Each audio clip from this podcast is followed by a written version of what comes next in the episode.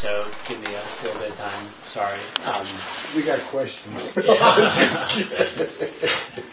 um, I'll need to mentally transition here, so um, hopefully we'll we'll get that done here in a few minutes. But probably take a, a little bit of time. Why don't we introduce everybody? This is clearly meant to be more of a discussion and uh, interactive, so I definitely don't want to just talk at you guys for the next 55 minutes. So why don't we all introduce ourselves? Daniel White. Uh, Monument, Colorado. Uh, I got a whole testimony in this area moral purity that's ongoing, uh, leading a moral purity study at my church right now. So anyway, just um, always actively working in this area holiness, purity. So yeah, that's the short of it. Good. Jordan, we're just doing quick introductions. I'm Jordan.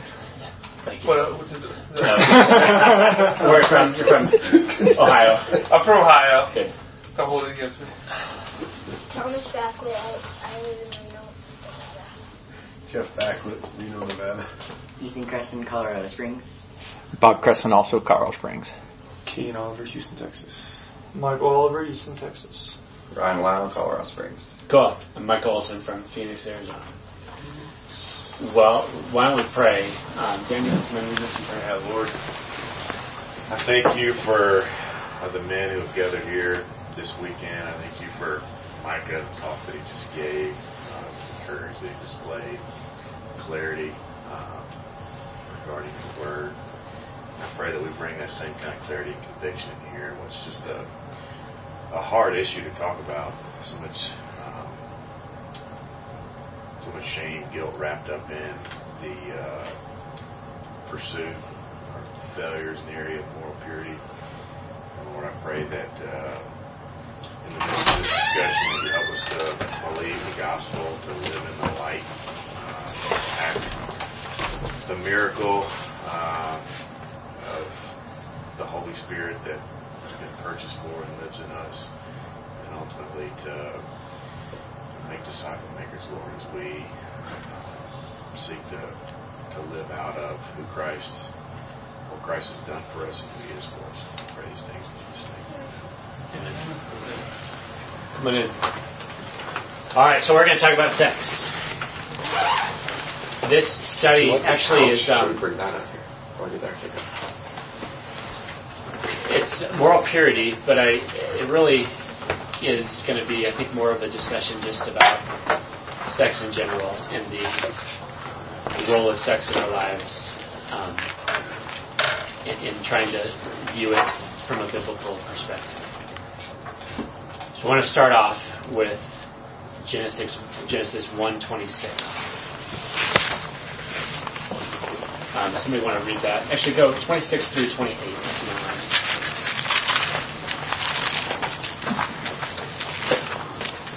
Then God said, Let us make man in our own image after our likeness, and let him have dominion over the fish the sea, and over the birds of the heavens, and over the livestock, and over all the earth, and over the creep, creeping things that creep on the earth. So God created man in his own image. In the image of God, he created him, male and female, and he created them. God blessed them, and God said to them, Be fruitful and multiply, and fill the earth and subdue it, and have dominion over the fish of the sea, and over the birds of the heavens, and over every living thing that moves on the earth. Cool. So I said in the last session, you know, these verses in day in, in Genesis one are foundational. We got just a, a handful of verses here that are describing humans uh, on day six, and this is important information. And I think a lot of times we, we read over this stuff and don't put a lot of thought into it, but this is foundational stuff. And I, I really meant to look here at 27 and 28.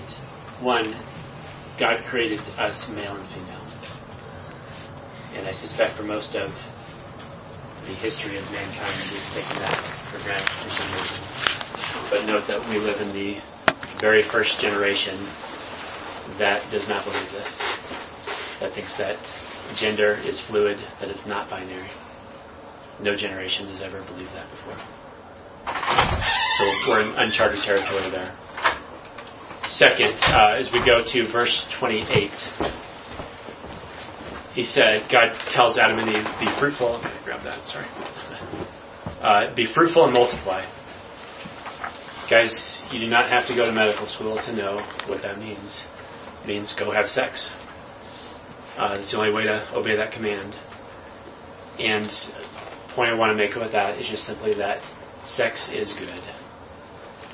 Um, God created sex, and He meant sex to be a great thing in marriage between men and women. So sex can absolutely be abused and done in a wrong way. And when that when it's done outside of God's boundaries, it's one of the most awful things in this life, with leading to some of the most awful consequences. Um, but when it's done right and done within His boundaries, it is just a tremendous, awesome, wonderful gift from God. And uh, um, so I want to, you know, I think a lot of the Christian talks on sex that I grew up going to, there was a negative component to it. And I don't mean to communicate that at all. For sure, if it's done outside of God's boundaries, it is absolutely awful, and we need to do everything we can to set ourselves up to avoid that and, and obey God in this area. But when it's done um, in His boundaries, the way He wants us to, it's just an awesome, awesome thing. So I want to just have that kind of be a initial premise um, that we start with, and hopefully everything else that we, we talk about is, is with that in mind. Also, want to make the case so so sex is good. Sex was created by God. Next thing I want to say is that sex is entirely the act of sex is entirely unique in the human experience. So what I mean by that? I mean that there is nothing like it physically, and there is nothing like it spiritually. So what makes sex so unique? Pleasure. Oh, I'm sorry, No, you're fine. Um, for sure, pleasure, but there are other things in life that are pleasurable. Thank you. Um, this is a, a unique pleasure for sure, um, but but there are there are lots of things that are pleasurable in life. I think yeah, there is a union that happens in sex that is unlike anything else in the human experience. So let's flip a chapter. We were in Genesis 1. Let's go to Genesis chapter 2. And, sorry, one more thought on the, the previous thing about sex being good. Let me read to you Genesis 4 1. So remember, in Genesis, you have Genesis 1 is the seven day creation, Genesis 2 is kind of another viewpoint on creation, Genesis 3 is the fall. So Genesis 4 is really the start of the history of mankind in Genesis. And the very first verse in Genesis chapter 4 says, Now the man had relations with his wife, Eve, and she conceived and gave birth to Cain. And she said, I have gotten a man child with the help of the Lord. So basically saying, Adam and Eve had sex, and they conceived, and they gave birth to Cain.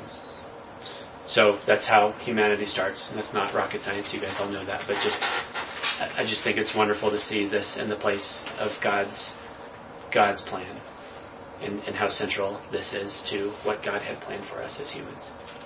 So sorry, that was just uh, going back to my first point. Now Genesis chapter two, verse twenty-four. Somebody read that.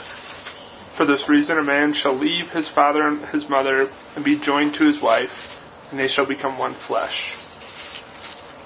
Cool.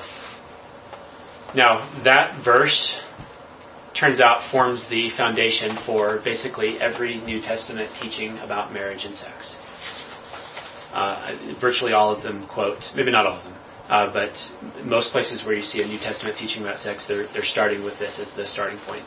And it's a, just a fact uh, that it's a, a great, Jerry uses the word presupposition or a premise. It's just, you're making an argument, and here's this great truth from the Old Testament, from Genesis 2, that we're going to put in here and build our argument on it.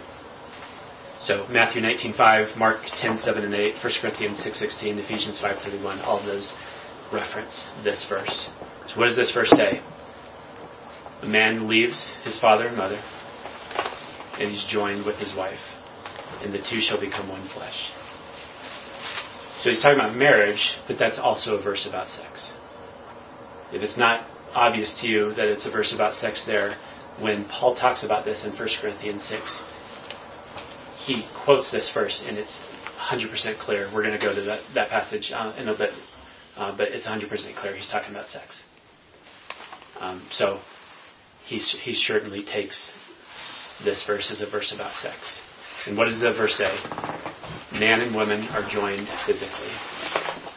And that's where I think there's a uniqueness in sex, is that there's just simply no other physical act that we do where there's a there's a union between two souls, two two bodies. Sorry. So it's a physical union that is unique in the human experience. Furthermore, we learn in the New Testament that there's a spiritual union that takes place. And I think it's just the way it is. Our we have bodies and we have souls.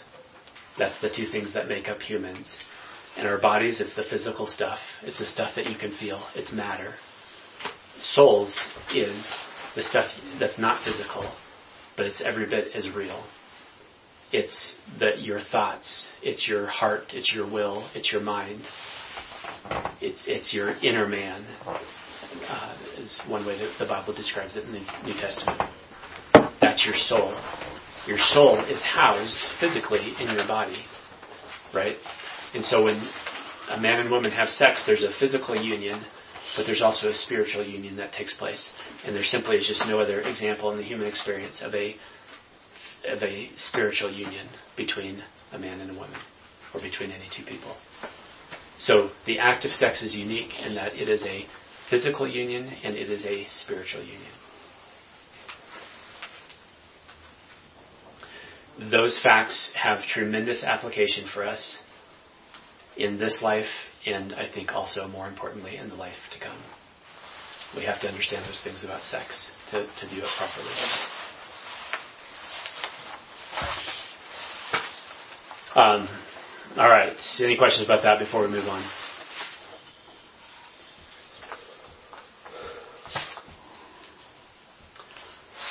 Let me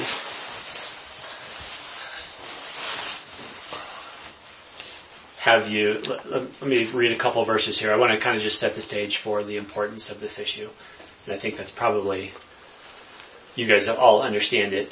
Um, that does not need to be that point does not be, need to be belabored in this room. I'm guessing you guys understand the importance of this, but I still want to throw out a couple New Testament verses that really set the stage for how important this is. So if I could get um, two verses. One is 1 Corinthians 6 9. Somebody could read that. And then the other one is 1 Thessalonians 4 3 through 5. 1 Corinthians 6 9 says, Or do you not know that the unrighteous will not inherit the kingdom of God? Do not be dece- deceived, neither fornicators, nor idolaters, nor adulterers, nor effeminate, nor homosexuals. Do you want to keep going into 10? Uh, will inherit the kingdom of God. Yeah, nor thieves, nor the covetous, nor drunkards, Yeah, thank you. nor revelers, nor swindlers will inherit the kingdom of God. Yeah. Thanks, sorry. It was through 10. Mhm.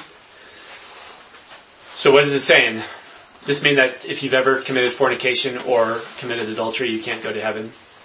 I don't think that's what this is teaching. In fact, no, I'll say it stronger. That, that is not what this is teaching. But it is what it's teaching that if you are practicing that and are um, not repentant, there's no assurance of salvation for you. Doesn't mean there can't be repentance. There absolutely can be.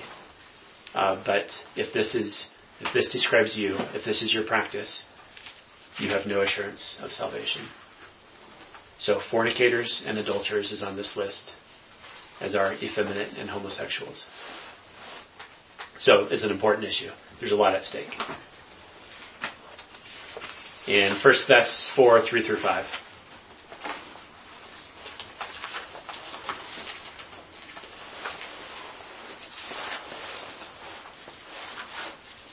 Whoever gets there first, go ahead and read it.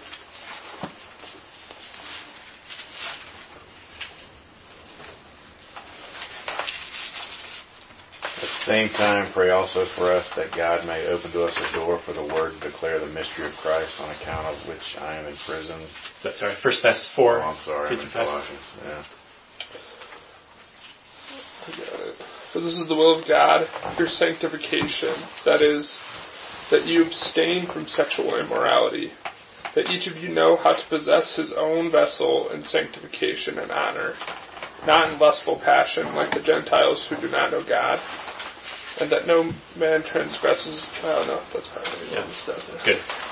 So, God means for you to be sanctified. And the Apostle Paul here connects your sanctification with sexual morality. Or, you know, conversely, obtain, abstaining from sexual immorality. He connects your sanctification, means your growth in your walk in Christ, with knowing how to possess your vessel. Vessel means body your body in sanctification and honor, not in lustful passion like the Gentiles who do not know God. So there's a connection here, Paul says, between your growth in Christ, your sanctification, your holiness, and how you handle your body in morality, in keeping pure sexually. Does that make sense? Just an observation. All right, let's move on. Um, there's a passage that I really want to flesh out some in the New Testament, which is 1 Corinthians chapter 6, 12 through 20.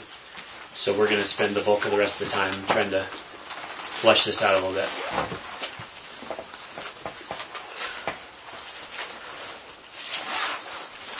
Let me flip here. So this is right on the heels of the verses that Jordan just read to us about fornicators and idolaters and adulterers not being uh, not inheriting the kingdom of God.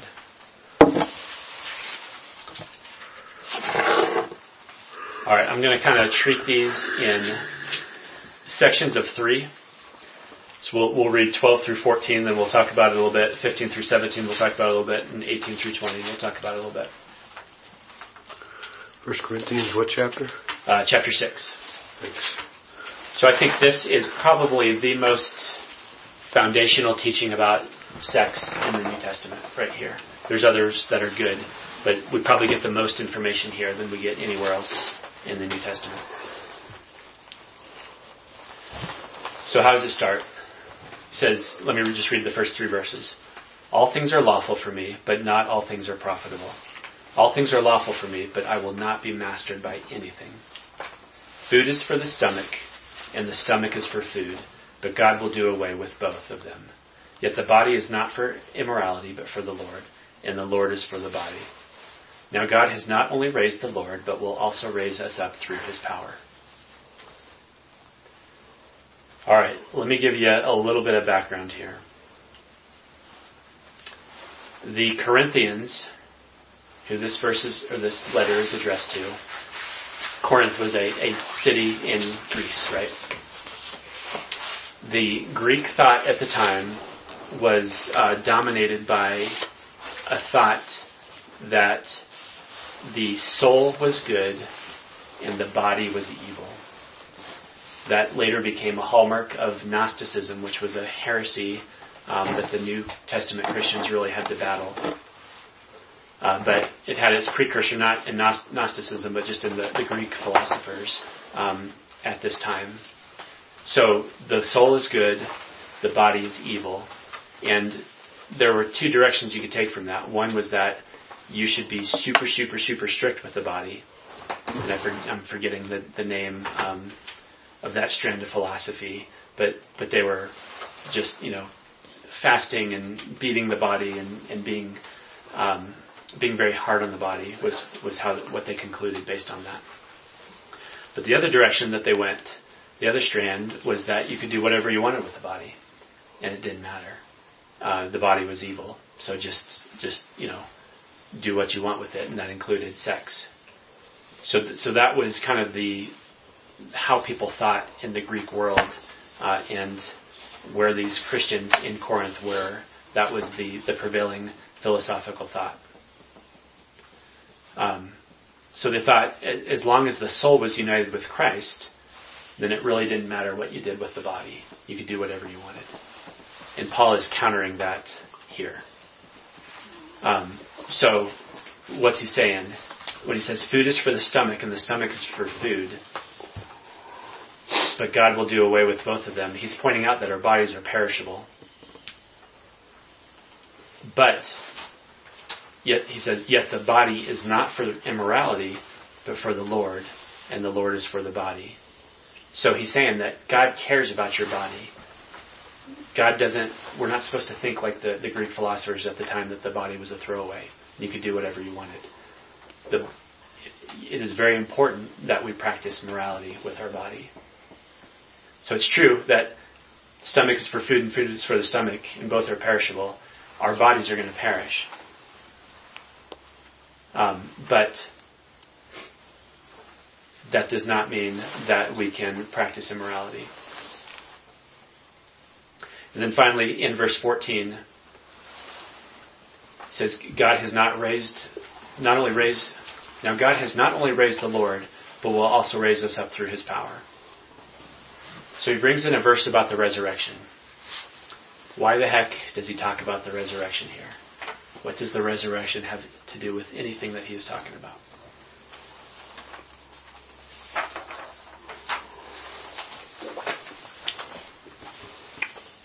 What you do could bring it with you. What's that? Because what you do could bring it with you in some aspect. I think so. I think that's exactly right. So let's talk some more about our bodies and our souls. Um, all right. So our current earthly body came from the dust of the earth. Our body is decaying and will eventually die, and it will return to the dust of the earth. The Bible teaches that very clearly. We see that Genesis 2 7, Genesis 3.19, and then Ecclesiastes 12, 6 and 7 all teach that fact. Our current bodies are from the earth, they're going back to the earth. They're perishable, they're going to die. So even though we lose our current earthly bodies when we die, at the resurrection, we receive a new body, a new heavenly body. Now, if we are in the generation that is raptured to heaven before we die, then uh, we, you know, it applies there too. Our bodies don't die, but we do get a new body. But assuming that we're not in that generation, I don't know, we very well may be. But for most of humans that have lived, when they die, their body, their earthly body, goes back to the earth. And when the resurrection comes, we get a new body. Does that make sense? Now let's talk about our souls. Our souls do not die when we die physically. We do not receive a new soul at the resurrection. Our present soul remains with us and it transitions from an earthly life to an eternal life. And we, our soul is alive today in a way that our body is not. Our body is decaying. Our soul is alive. And in fact, our soul is as alive today as it will ever be, even in eternity.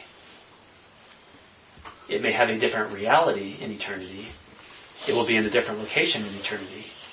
But as far as death versus life, our soul is as alive today as it will ever be, even in eternity. If you want to look at a verse uh, that explains that, Romans 8, 9, and 10 explains that well. Um, Jordan, you've given my verses for me. Let's. Can you read for me 10, Matthew 10, 28? Mm-hmm. We're going to talk. This this verse will kind of illustrate what we're talking about. Um, do not fear those who kill the body, but are unable to kill the soul, but rather fear him who is able to destroy both soul and body in hell. All right, you guys understand what he's saying? Why don't we fear those that can kill the body? It's only temporary. It's only temporary. Who should we fear? God, because Eternal kill. he can send our body and soul to hell. So, this body is temporal, I'm going to get a new body one day. If you hurt this body, this body's going away. You can hurt this body. It's okay. We should not fear those that can hurt this body. But our soul, we should fear. If somebody can send our soul to hell, which God can, obviously, that we should fear. So that, that verse really illustrates what we're talking about. Our souls are forever. Our current bodies are temporary. Um, 1 Timothy 4, 7 and 8 uh, says, Discipline yourself for the purpose of godliness, for bodily discipline is only of little profit, but godliness is profitable for all things, since it holds promise for the present life and also the life to come. So, what is he saying there? It says bodily discipline is only of little profit. That's because exactly what we're talking about. You guys can exercise. You guys can eat right. You guys cannot smoke. Those are all wonderful things for this body, but they have no impact on eternity and our body in eternity. So that's why he says they're only of little profit. But what is profitable? Godliness. It's the development of the soul in this life, because that holds promise for the present, present life and the life to come. What you do for investing in your soul in this life will reverberate into eternity. That's what Winston was talking about today. And that's how we're supposed to, as Christians, spend this life, is investing in this life. Uh, sorry, investing in our soul, as we, and that's an investment in heaven. But if you invest in this body, that's not an investment in heaven. Does that make sense?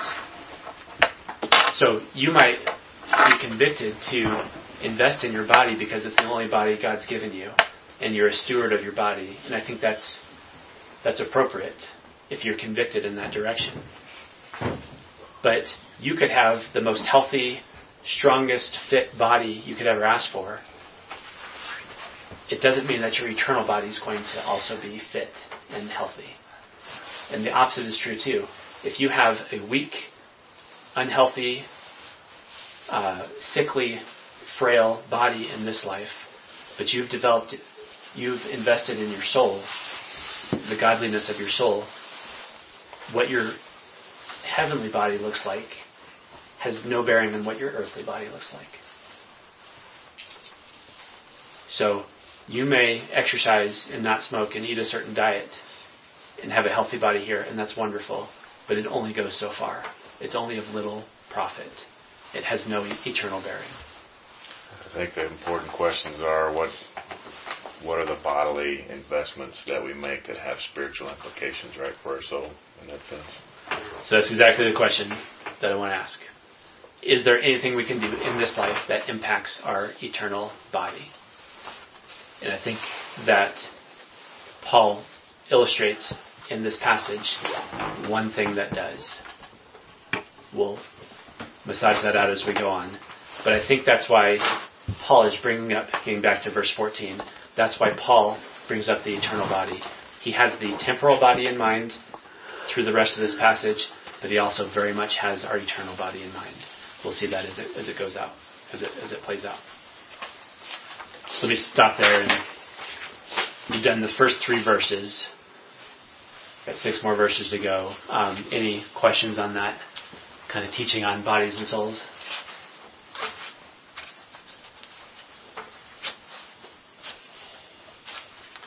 All right, so let's uh, let's keep going. Verses 15 through 17.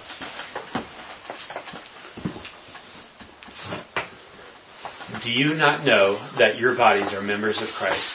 Shall I then take away the members of Christ and make them members of a prostitute? Make it never be. Or do you not know that the one who joins himself to a prostitute is one body with her? For he says, the two shall become one flesh. But the one who joins himself to the Lord is one spirit with him. So what's he saying here? He's saying that you as a Christian are in union with Christ. So we talked earlier about sex being the one unique act that we have a physical union and a spiritual union with another person. But we are also in union, both body and soul, with Christ as Christians. Right? in the New Testament, the Holy Spirit enters our body and is also enters our soul. So if you have sex outside of God's purpose for sex, what Paul's saying here is it's actually it's so evil that it's like taking a prostitute and having sex with her in the Holy of Holies. So what is the Holy of Holies? Temple days. Yeah. So in the Old Testament, um, the God dwelled with the people in the temple in the same way that He, in, in not just the temple, but specifically in the Holy of Holies. Um, which was the, the temple had three parts. There was the outer court, then there was the inner building, which was the holy place, and then the most holy place was the Holy of Holies. It was so holy that the the high priest could only go there once a year. It was in the Day of Atonement. It's described in Leviticus 16. And nobody else, right? Just Nobody else, yeah, exactly. Um, so that's where God dwelled, and it's the same thing in the in the New Testament. Basically, the analogy when God lives in us, it's the same thing as Him living in the Holy of Holies. Our bodies, our souls, are the Holy of Holies in the New Testament. So to go have sex with a prostitute in the Holy of Holies was as you know as awful of, of an act as you could imagine. But that's what Paul is saying is is that's what happens when you have sex with somebody who's not your wife.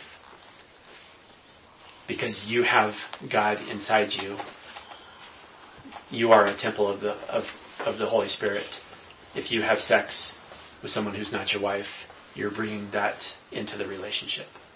And that's the analogy. Also, like, if I'm if I'm thinking correctly, the Holy of Holies, if if the Levitical priests entered without the proper sacrifice, and there was sin on his ledger, basically, um, he dropped dead. Yeah, Right? and that's why they then they Attach attach the bell, yeah. the bell to him with a string. Yeah. So- So make sure. Yeah. So not only is it a horrific sin, it's a it's a swift. I think the uh, illustration also goes towards it's a swift path to death. yeah, yeah, Well, in Proverbs it talks about that, right? About the woman and the yeah. Actually, so let me. I did this uh, in Dallas, but let me just read that real quick. That's a great. Um, a great passage. So uh, I think it's Proverbs four. There's a story in Proverbs four. Let me look at my notes here, make sure I'm. So basically, uh, oh gosh, do I have it here? Sorry, let me look at my notes. So you lived with your future wife and had sex with your future wife. And of course you got married. Is that premarital sex have to be dealt with? I think so because at the time it was you were um, it was not a proper union. So it's a repentance and Yeah. confession deal? Yeah. I got some adult boys that are. And, uh, Dad, you did the same thing, and. Guess I digress. Yeah. No, I mean it's. It, look, I, the point here is not to drag out everybody's past into light. There's a lot of sin. There has been since the beginning of time um, in this Christians area. inclusive. Christians inclusive, and I think in our current time it's probably messier than it's ever been. Agree. Um, there, there's a, a, you know a lot of horrible things that people have done and a lot of regret, and but there's repentance. So the point here is that is not that there's not repentance. Um, yeah, I want to make that clear. Well, so I think it's important, right, in this particular moment too, to clarify, right, explicitly what constitutes sexual immorality. Yeah, good point. Um, the so the word is uh, the Greek word is porneia. It's where we get our, our current word for pornography. Um, and I think in this passage, the context implies that it's um, it is an illicit act of sex. I think there are other parts of the New Testament where you can expand the meaning to more like lustful thoughts or you know um, immorality from from a broader standpoint. Um, but here it is these it's um, it's sex because that's the the act that brings the union. So I think in this context, um, it is sex and not the broader sexual immorality that you know lustfulness, pornography, and so on uh, that it can be in other passages. Yeah, and so I don't. I I hear you. I think right when I go to Jesus' words in Sermon on the Sermon on the Mount, right where he talks about he compares lust to committing adultery. Yeah. Which is that's that is porneia. Yeah. In that sense, right? And so uh, within outside inside the context of marriage, right? When we look at lust, and pornography, uh, I think for me, a lot of the place that I've come to is when we're talking about sexual immorality in this particular spot. We talk about bringing a prostitute into the holy of holies. That's what we're doing uh, in those particular moments. I, in pornography? Yeah.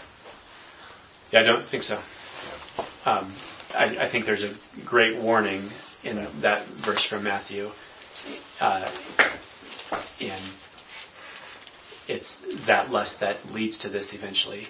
But I would still definitely make a distinction between the act itself and the the lust that um, that is a precursor to that.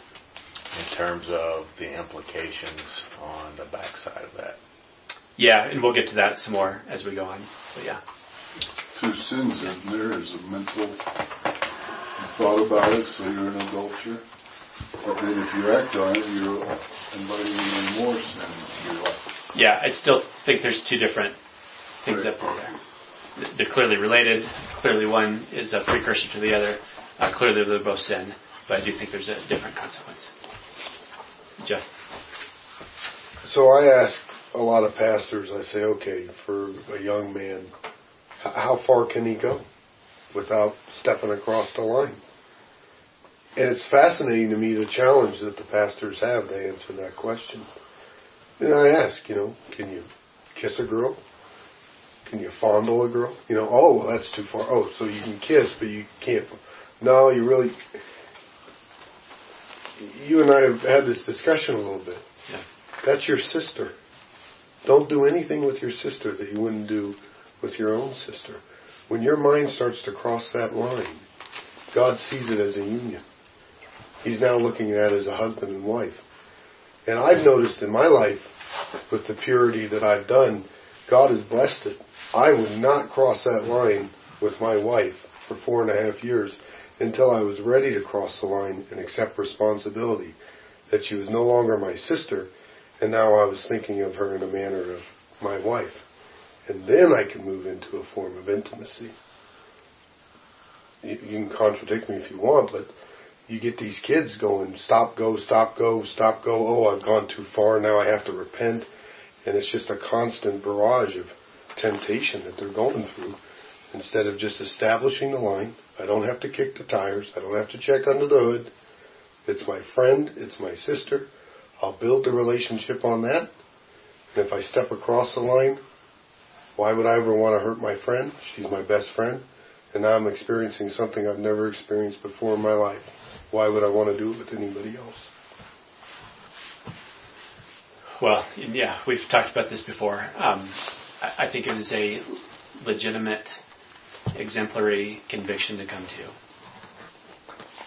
But I would leave it at conviction and not normative, simply because the Bible does not give us a specific line that we can or cannot cross outside of, of course, sex um, and lust those are prohibited. Well, I mean, that's good for me. So are you saying I can go all the way to the point without having sex and still not be doing something wrong? Okay. Right, because we would say, so I, I, I'm not in disagreement. I'm interested to hear the distinction, but I think we cross the sin line when lustful intent exists. Right? Yes. So that that that is an attitude or a posture of the heart, right? And so any action that's taken out of lustful intent is clearly sinful and across the line, harmful to our sister in that particular case, right? So um, I think, you know, as I look at my own sons and daughters, uh, the, the conversation right off the bat is a discussion about what the motivation, the intent of the heart is Motive. behind any kind of There it is. Physical interaction. But but before that, the thought life. Mm-hmm. That's first. That's we we you cannot do anything and have already have crossed the line in multiple areas. Yeah, but we need to know the enemy. He has the ability to plant the thought. Do we entertain it?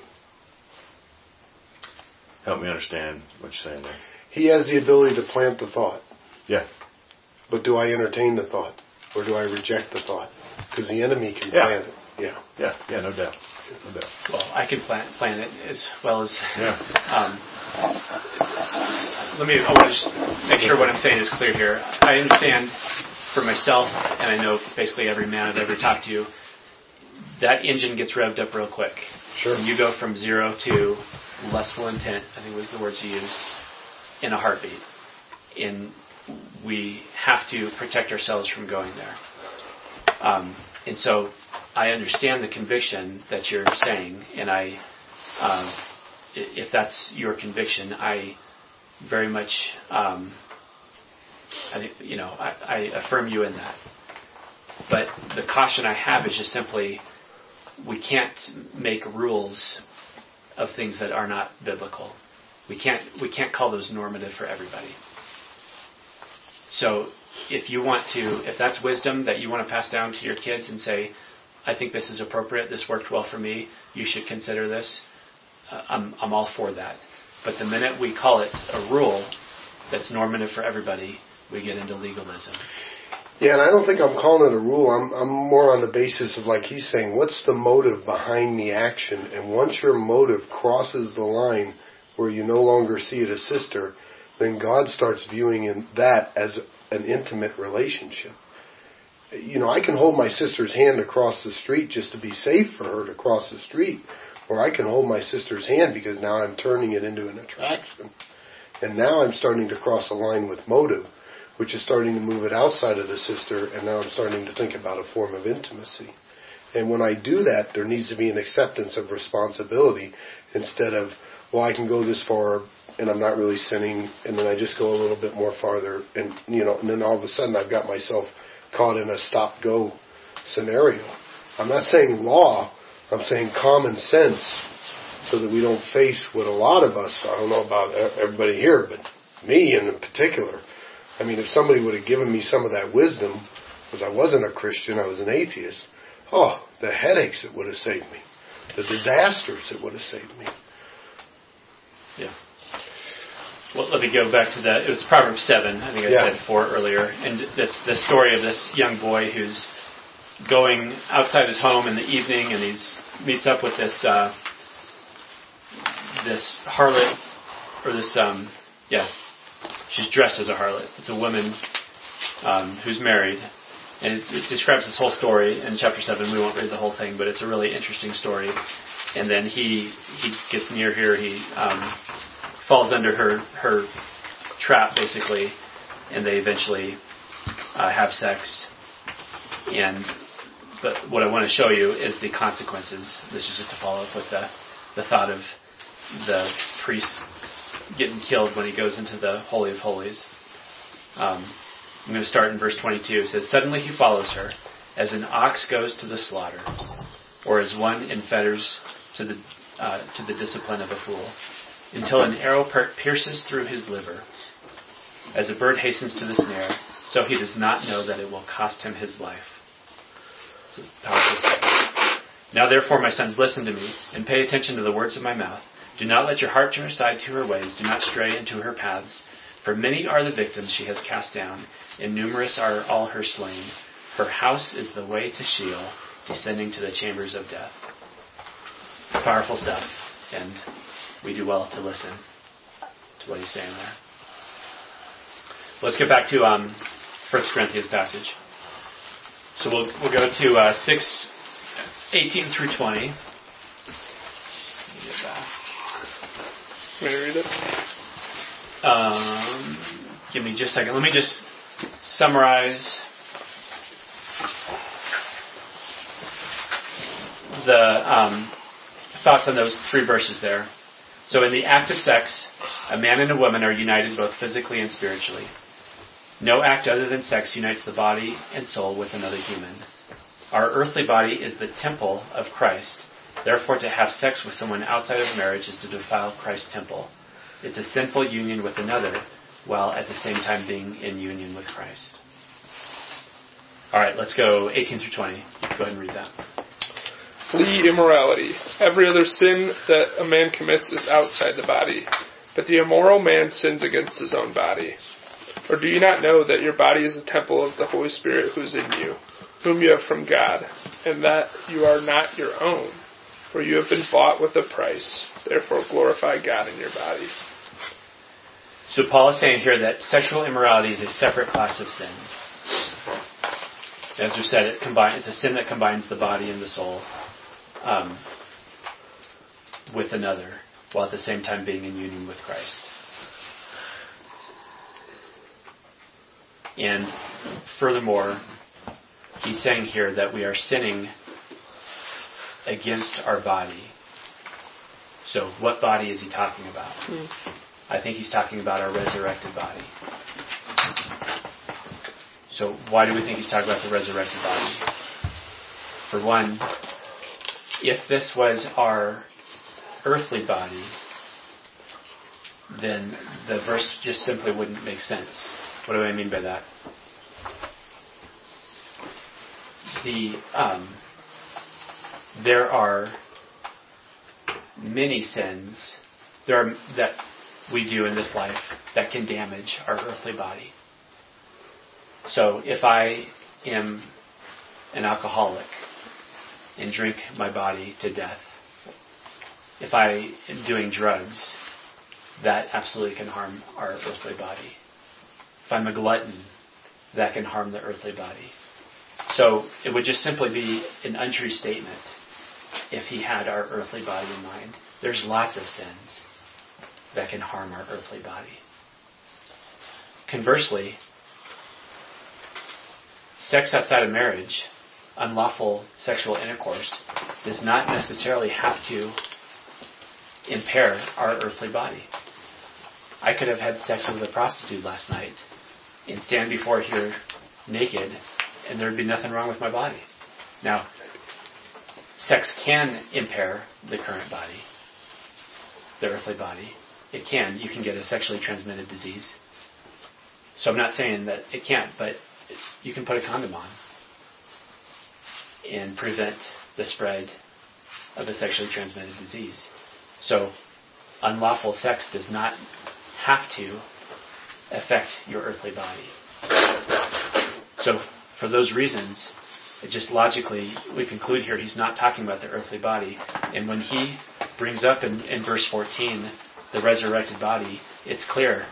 There's no other reason for him to bring that up apart from if he's if he has ultimately a resurrected body in mind here.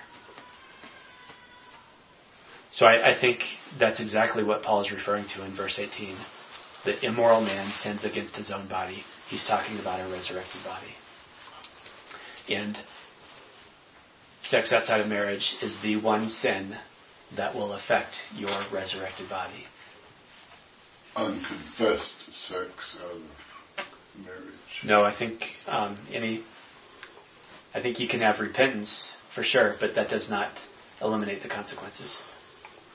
Of an eternal subpar body. Yeah. Now, what that looks like, Dave, I do not know. I do not know. But I do not think it eliminates the consequences. What do you, okay, so what do you feel about masturbation? Some guy looks at a girl on a screen and masturbates to that. Well, if he's if it's lustful, lust, yeah. then it's sin, but that is not union, and that's why I make a distinction here with um, pornography, with lust, with masturbation. Those are sins. There's no question about it. Those are um, if you're lusting while masturbating, that's going to lead you down that road, but it is not union. And he, he has in mind here union. Gotcha. And Ephesians talks about you do it once, you're going to have a continual lust for more. So you're going to go It's hard to get Yeah. bolder and bolder and bolder until you're just in the parking lot somewhere for five minutes. yeah. Yeah. So, distinction and consequence, some unknown eternal impact to our resurrected, glorified Negative body. eternal. Yeah. Negative eternal consequence. Um, okay, so let's, what hope, truth do we speak into um, a person who's committed sexual immorality in this case? Do we, we say to them? Yeah. Well, same thing to any of us. It's there's still hope with Jesus. There's still forgiveness, um, and you uh, want to limit that those consequences as, as quick as you can. It's, if you stop now and um, you know practice sexual morality going forward, that's absolutely going to limit the amount of damage that you're going to do. And if you continue to, to commit the sin, it's going to make it worse and worse and worse. And I think in hell as well, it's it's the same thing. There are different there are consequences in hell, just as there's consequences in heaven. And then Paul talks about abstinence being a way out. Well, if you're, he just said that you know being single is um, it's a good thing. You can control your burning. Yeah, if you can. Yeah. I'm blanking on where it's at, but um, what is the reference to, and how do you connect in? It is better for a man not to touch a woman. It's the very next chapter in 1 Corinthians, chapter Thank you. 7. He goes right into that. Okay. From, yeah, right after this that passage we just read. Yeah, so I, like, I don't think you're at all trying to downplay the Not devastation of sexual lu- sexual immorality in regard to lust. You're just making a distinction between It is not- actual fornication Right. and all other sexual Right. sin. There is a distinction in your mind. It is not you. And this is where you get Yeah. that distinction. Got it.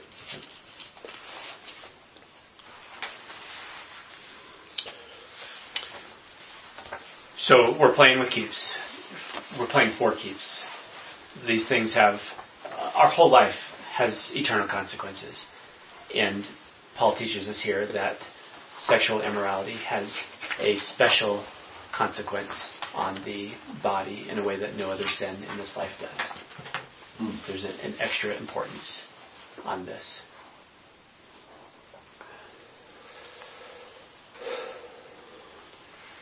So what do we do about it? Um, let's talk about some application for a moment. Um, I think drawing a line, Jeff, as you've alluded to, um, being as absolutely careful in this area as we possibly can, and thinking ahead of time, not being passive about, about this. If we're passive, that's going to be that's going to lead us. That those desires are strong, so strong, we're going to get ourselves in trouble. We have to think about this ahead of time and think about ways to not go down that road that the young man in Proverbs seven went down. So this takes active thought on our part to how do we avoid this and how do I help my sons and daughters avoid this? So I think it's definitely something that has to be proactive um, we have to have a plan in place.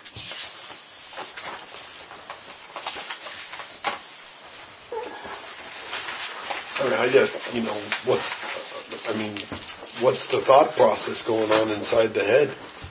I mean, you know, and I, I, I don't, I don't see myself having a struggle going out and sleeping with another woman because I'm just at that point in my life where it's just nothing I entertain. But you know, you constantly get these images hitting you from whatever screen you're possibly staring at. Yeah.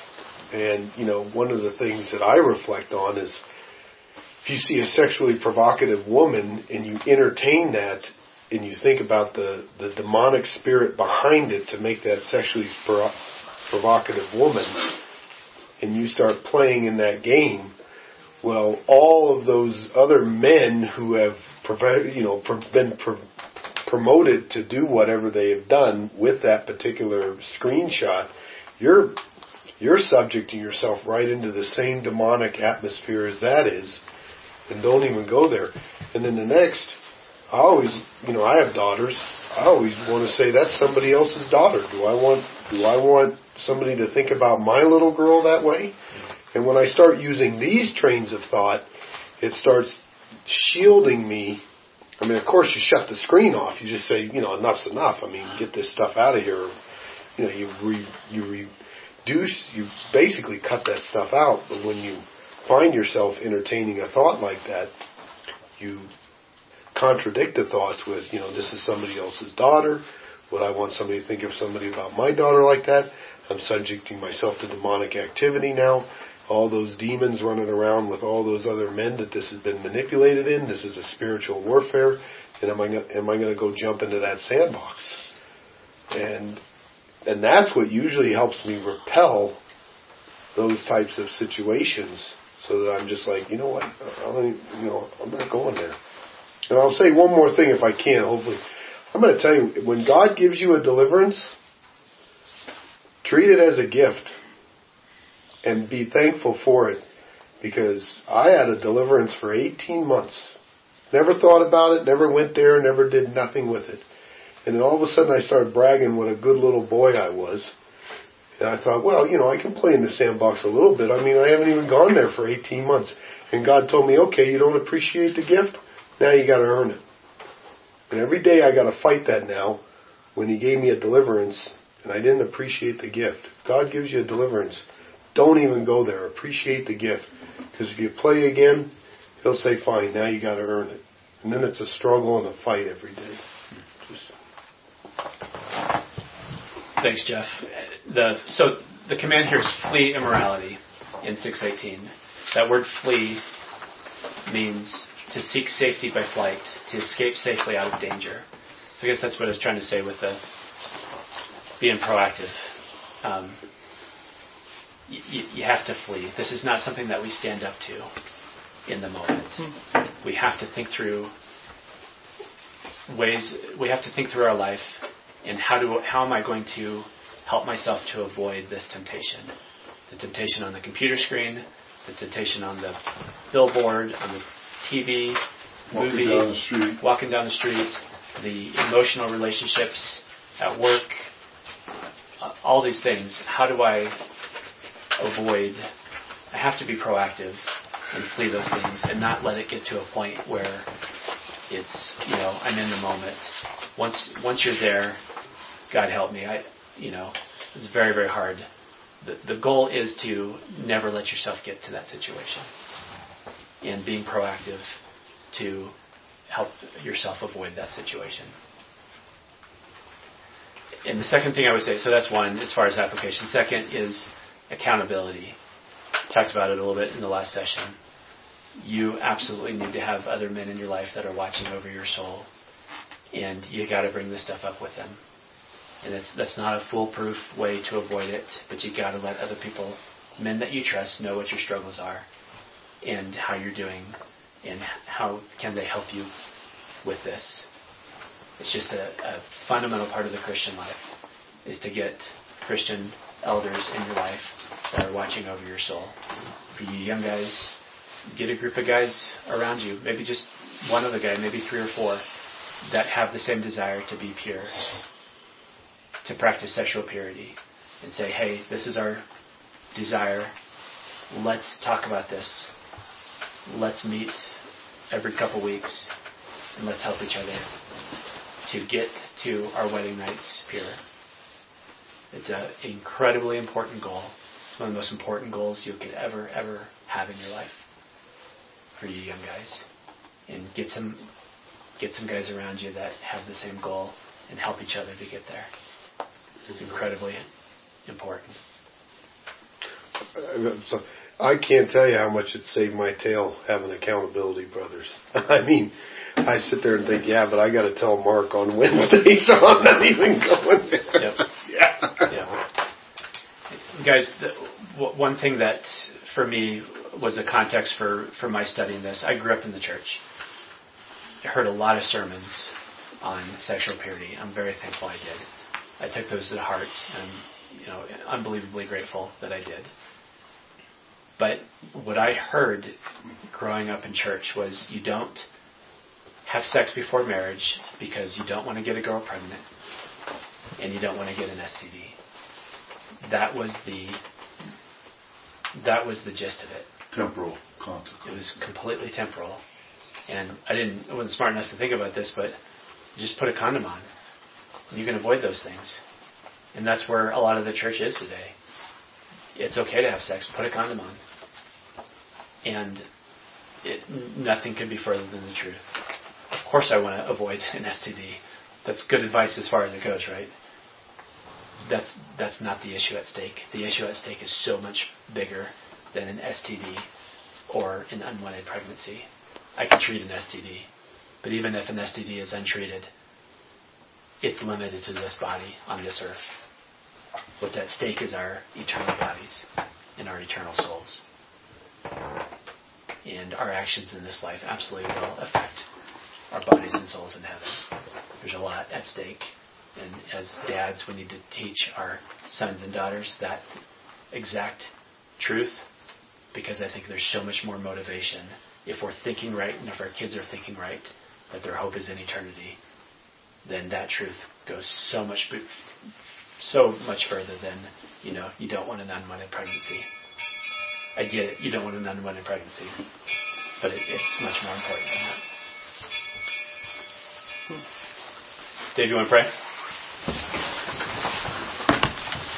Father God, thank you for this time.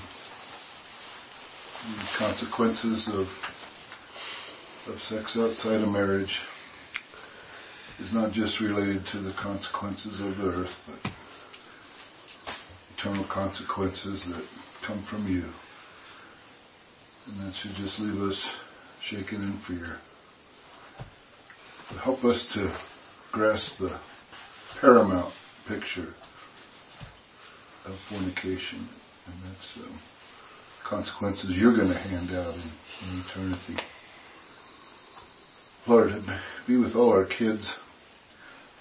Help us to say the right things, to be proactive, like like I said, to be there as a, a loving parent, loving friend, and uh, just help us to live closer to you.